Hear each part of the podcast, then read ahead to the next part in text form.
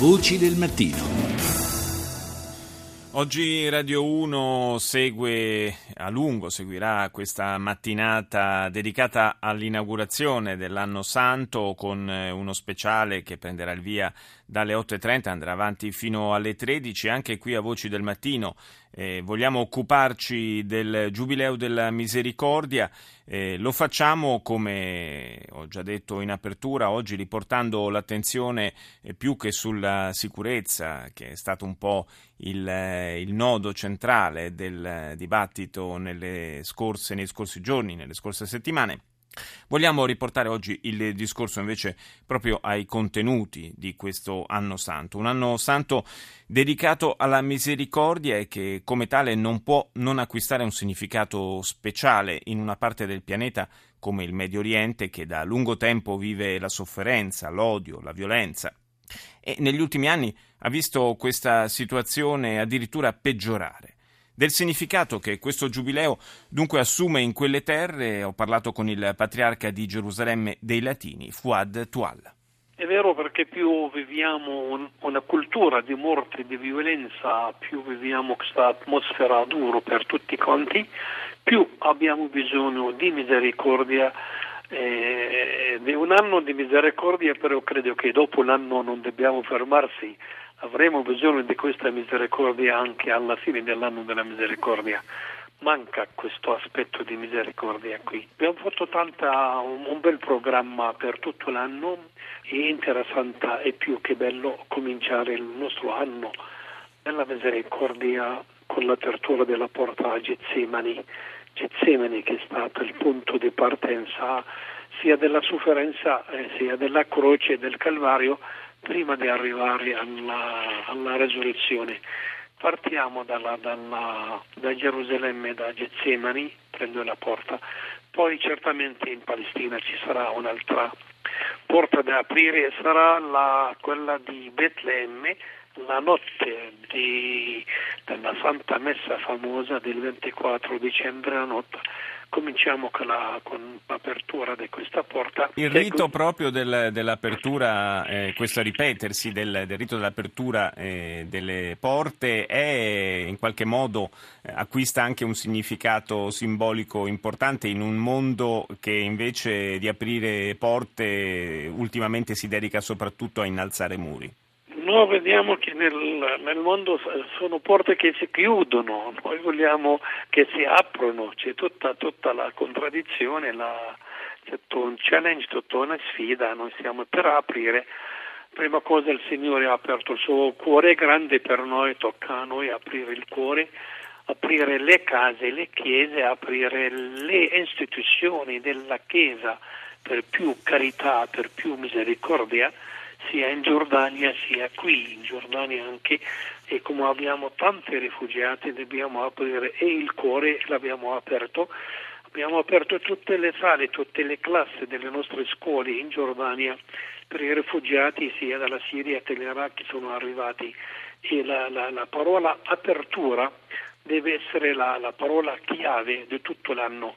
Apertura per accogliere, apertura per ricevere anche la misericordia di Dio apertura per perdonare, apertura per pregare tutti insieme, apertura a livello interreligioso, apertura a livello ecumenico con gli altri ortodossi.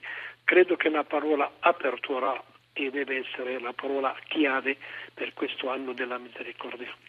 Patriarca attuale, eh, quanto è diventato difficile, sempre più difficile in questi anni essere cristiani, essere cattolici in Medio Oriente?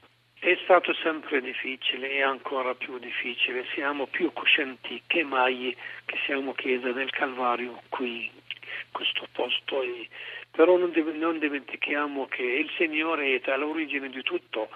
Il fatto di aver voluto seguirlo, lui ci ha detto se volete venire, essere cristiani in questa zona, se volete lavorare, amare in questa zona, in questa terra santa, uno deve portare la sua croce ogni giorno e seguirlo e, e lui ci ricorda questa, questa, io direi questa minaccia, eh, benché anche ha detto vi darò la mia pace, non avete paura. Eh, speriamo non aver paura, però il fatto che abbiamo paura e della situazione, di un futuro che non si vede, abbiamo paura di vedere i nostri fedeli che ci lasciano perché non c'è futuro per loro, qui c'è, c'è, c'è una croce a portare e nel cuore e, e nella mente e anche nel corpo, vedere tutti questi checkpoint, queste difficoltà di, di muoversi da un posto all'altro, tutto questo fa parte del, del, del, peso della croce che dobbiamo affrontare. Però prima di parlare della croce siamo già per favore di fronte, di fronte a Natale che si avvicina e considerando tutta la violenza, tutti i morti dappertutto, abbiamo preso la decisione che nell'albero di Natale di Betlemme faremo l'albero, faremo la festa, faremo l'entrata solenne del patriarca a Betlemme, però abbiamo deciso con il sindaco di Betlemme di spegnere le luci dell'albero di Betlemme per un minuto, due minuti, pensando a tutte le vittime sì. eh, innocenti del mondo, non solamente da noi qui in Terra Santa. Voci del mattino. Abbiamo sentito dal patriarca di Gerusalemme dei Latini, Fuad Tual, sentito parlare del giubileo in Medio Oriente. Ora cambiamo continente con padre Amadio Bortolotto, nato nel febbraio di 82 anni fa a Torreselle di Piombino Dese, in provincia di Padova, e dal 59 missionario del Pime in Brasile. Al microfono di Rita Pedizzi ci racconta il giubileo della misericordia tra i popoli dell'Amazzonia. Io attualmente mi trovo a Parintins, che è una delle cittadine del grande stato dell'Amazonas, il più grande del Brasile, a 350 km in linea aerea da Manaus, che è la capitale dell'Amazonas. Eh, sono già alla fine del mio mandato, perché ormai anch'io eh, per età non ce la faccio tanto. Quanti anni ha? 82, 82. Con quali sì. popoli ha contatto?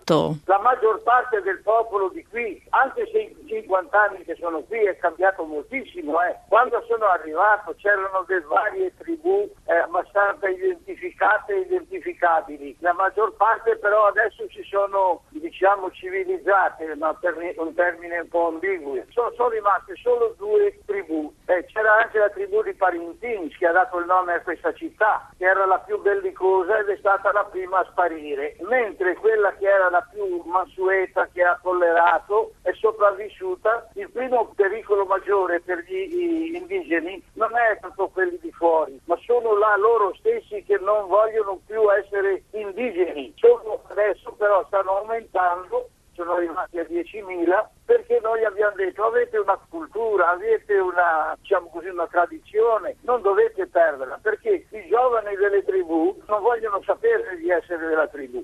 Adesso è che un po' cominciano a vedere che ci sono anche dei vantaggi, ma c'è un pericolo molto grande, glielo dico subito. Qual è? E facilitare troppo queste tribù dando tutto e dando anche soldi, che cosa? L'alcolismo, droga, la droga la... loro la conoscevano, la usavano per le loro feste, però uno che usava la droga tutto il tempo lo facevano fuori perché dicevano questo va a finire la nostra tribù. Invece adesso che la droga è il passaggio della droga nell'Amazzonia ma, ma in quantità enorme, comunque adesso questa tribù si sta sviluppando. Che significato ha per queste comunità il Giubileo della Misericordia? Il Giubileo della Misericordia qui ha un aspetto diciamo così diverso, nel senso che questo popolo qui è stato sempre calpestato. Basti dire che qua, per dire che uno è cattivo, dicono che è un bianco. Bianco vuol dire sfruttatore. Quindi a questo punto Qual è la misericordia? La misericordia si sviluppa soprattutto nel avere la tolleranza con quelli che sono differenti, diversi. Il fatto di saper convivere, il Brasile è un esempio di quello che sarà il mondo a mio avviso, perché c'è una mistura di razze, di lingue, di religioni. Quando sono arrivato 50 anni fa già c'erano gli italiani qui in Amazzonia, c'erano famose famiglie venute soprattutto dalla Toscana e dalla Calabria e ancora adesso sono quelli che sono i bianchi. In questo caso qual è la misericordia? Sapersi perdonare. È un popolo che diciamo subito molto tollerante, molto generoso, pensi che dopo molto tempo hanno capito che ci sono bianchi, che sono gente buona. Come si sta preparando per il giubileo? Per il giubileo noi abbiamo delle attività a livello di comunità grandi, come quelle delle città, e delle comunità piccole, perché qui la popolazione è molto rara. Uno stato come l'Amazonas ha due milioni e mezzo di abitanti quando ero arrivato eravamo solo mezzo milione. Soprattutto visitando questi villaggi dove abbiamo formato delle persone, la prima cosa che abbiamo fatto è riunire perché questo popolo viveva isolatamente. Abbiamo cercato di riunirli e allora abbiamo fatto scuole, abbiamo messo degli ambulatori, io non so nemmeno quante scuole, quanti ambulatori ho fatto. Gli anziani si ricordano ancora che l'unico medico che c'era in tutta la regione ero io, che visitavo una media di 20 persone al giorno, facevano la fila. Il fatto di vedere che il bene che si fa fa da frutto molto tempo dopo.